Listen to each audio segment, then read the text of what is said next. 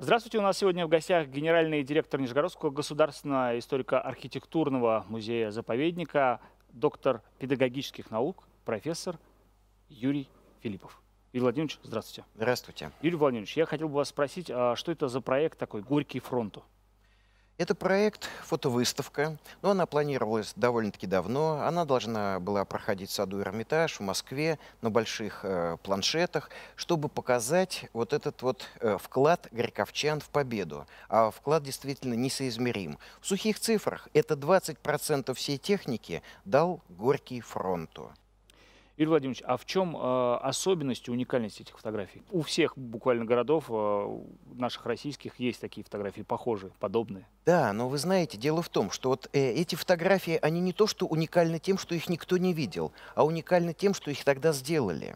Ведь Горький был закрытым городом, засекреченным городом. Здесь выковывался Меч Победы. Вот. И, естественно, фотографам в очень редких случаях разрешали фотографировать или люди, понимая, что, помните, как у Акуджавы, да? Когда-нибудь мы вспомним это и не поверится самим. Так вот, и здесь тоже фотографы на свой страх и риск фотографировали и оставили нам вот эти фотографии. Вот в чем уникальность. Просто нужно как бы окунуться в то время, чтобы вот это понять. Давайте поговорим, что все-таки на этих фотографиях изображено, ну, по большей части. А я уже сказал, на этих фотографиях изображен вклад горьковчан в Великую Победу. Вклад, вы знаете, разнообразен. Вклад от хохломской ложки, которую тысячами расписывали хохломичи, для фронта отправляли солдатам на фронт, до танка, подводной лодки или самолета. Вот все, что между этим, вы знаете, все дал Горький фронту. Текстиль, нательное солдатское белье, да.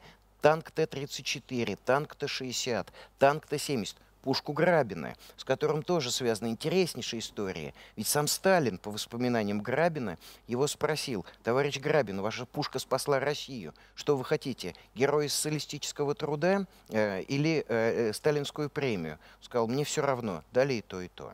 А почему именно Горький был таким промышленным центром России? Вы знаете, почему он стал скорее промышленным центром? Дело в том, что вообще вот Нижегородская губерния, сам Нижний Новгород, заложил этот потенциал еще в XIX веке, когда был центром кустарной промышленности. Ведь в Нижегородской губернии делалось все, начиная от крючочка на одежде, заканчивая телегой, колесами, санями. Вообще делалось все, что угодно. Именно эти люди и их дети построили и автозавод, и Красную Этну, и авиационный завод. И именно они вложили вот этот вот свой труд в развитие промышленности, а потом в победу. Юрий Владимирович, а кто первый вот стал на эти военные рельсы? Я знаю, что Красное-Сормово после того, как производило суда, паровозы, стало производить танки Т-34. Вы знаете, 29 июня вышло постановление ЦК о переходе на военные рельсы, и это произошло очень быстро. Так? Красное Сормово, да, хотя там был великий потенциал металлистов, было перепрофилировано на выпуск танка Т-34, и уже через 3 месяца первый эшелон танков ушел под Москву. Вот, вообще, вы знаете, профессионалам, чтобы перестроиться, перепрофилироваться, ведь много времени не нужно. А действительно, в Горьком на заводах работали высочайшие профессионалы не в одном поколении. Ну, мы ведь еще и понимаем, что эти профессионалы ушли на фронт, большая часть наверняка. У многих была, конечно, бронь, но бронь была, вы знаете, у самых высоких профессионалов, у которых очень хороший ум сочетался с руками, так? Ну и действительно, если мы посмотрим вот на эти фотографии, мы там увидим женщин, девушек, людей юного возраста, которые сутками не отходили от станков, вытачивали, выковывали победу. Юрий Владимирович, а есть точная дата, когда война пришла в Горький? Да, есть. Это День народного единства, который сейчас отмечается 4 ноября. 4 ноября 1941 года произошла самая первая бомбежка города Горького. И первым под ударами бомбы пал Ленинский завод. Почему я сказал такое слово «пал»? Дело в том, что из-за этой одной единственной бомбы было уничтожено все руководство Ленинского завода, ну и в том числе мой дедушка, который работал там главным энергетиком. Потом бомбили автозавод, и вот именно тогда горьковчане поняли, что действительно в Горький пришла настоящая война со всеми ее ужасами. А можно понять вот по этим фотографиям общее настроение, атмосферу вот этого военного Горького? Конечно, можно. Вот если мы посмотрим на 4 фотографии, когда копали Горьковский оборонительный рубеж, о нем, конечно, нужно сказать отдельно. Вы знаете, эта тема, она долгие годы как-то вот не поднималась на поверхность. Но я не очень люблю вот в интервью вот так вот говорить цифрами, но здесь цифры необходимы. Длина оборонительного рубежа была 1134 километра. Копали в основном женщины, пожилые люди, дети, но небольшое количество мужчин. 67 дней. Ноябрь-декабрь 41-го года. Снег. Помните, да, будь проклят 41-й год, ты вмерзшая в снега пехота, как писал Семен Гудзенко.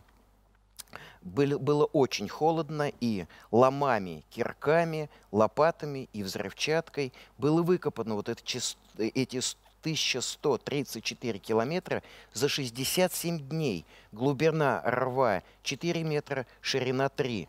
Одна сторона отвесная, другая пологая. Чтобы танк, въехав, попал в ловушку, не мог ни развернуться, ни выбраться из этого рва, ни пойти дальше.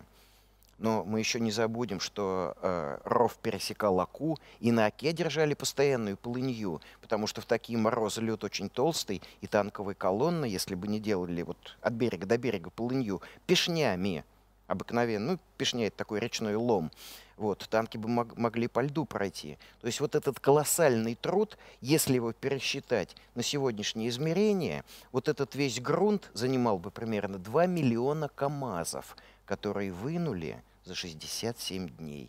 И вот эти 4 фотографии как раз показывают. А что касается атмосферы, вот вы посмотрите, фотографы были очень хорошие, и многие поймали очень интересные моменты, как ставят башню на танк Т-34, или как усталая девушка, у нее прямо вот на лице усталость, как она снаряжает мины, понимаете? Вот эти атмосферные очень действительно фотографии, и на них вот такой вот флер времени есть, который дает понять, что было 75, 78, 79 лет тому назад, какая вот это вот была атмосфера всеобщего патриотизма. А еще детали одежды, вот эти лапти, которые на ногах горьковчан, рабочих. Лапти, в которых копали рвы, да, или вот эти вот керзовые сапоги, в которых рабочие работают, ставят башню на танк. В чем, на ваш взгляд, заключается подвиг горьковчан в годы войны? Представьте себе, какое количество, какой объем, да, если вот так вот говорить, был охвачен войной. Сколько туда потребовалось техники. Ведь, потому что ну, техника калечилась постоянно. Ведь средняя жизнь танка на поле боя сколько? Не более 5 минут в среднем, если, да? Горьковчане дали 20% всей техники. Из всех городов. Это же очень много. Но еще не забудем то, что из Горьковской области на фронт ушло 800 с лишним тысяч человек. То есть представьте себе, сколько мужчин ушло. Женщины их заменили, встали к станкам, за лопату, в столярные цеха. Подменили ушедших на фронт. То есть, естественно, это самый настоящий трудовой подвиг был. Есть ли в этих фотографиях радостные моменты уже, когда произошла победа, стало понятно, что мы избавились от фашистского гнета? Знаете, это нет, тут бы, конечно, по-другому звучала бы вот эта выставка, я слово «звучало», ну, сделал в таком смысле, да, в переносном немножко.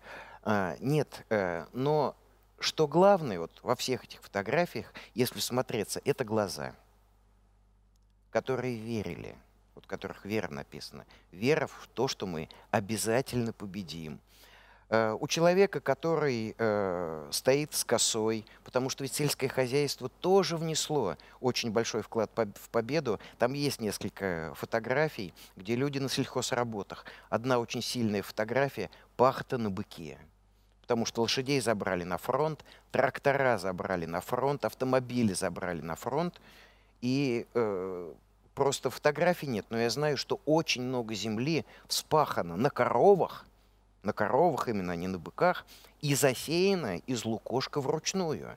Я был во многих этнографических экспедициях, я же историей занимаюсь очень-очень давно, и мне вот один человек, я помню, рассказывал, он, видишь, говорит, вот эти вот огромные все поля, и, говорит, в войну мой дед засевал из лукошка, как в Древней Руси.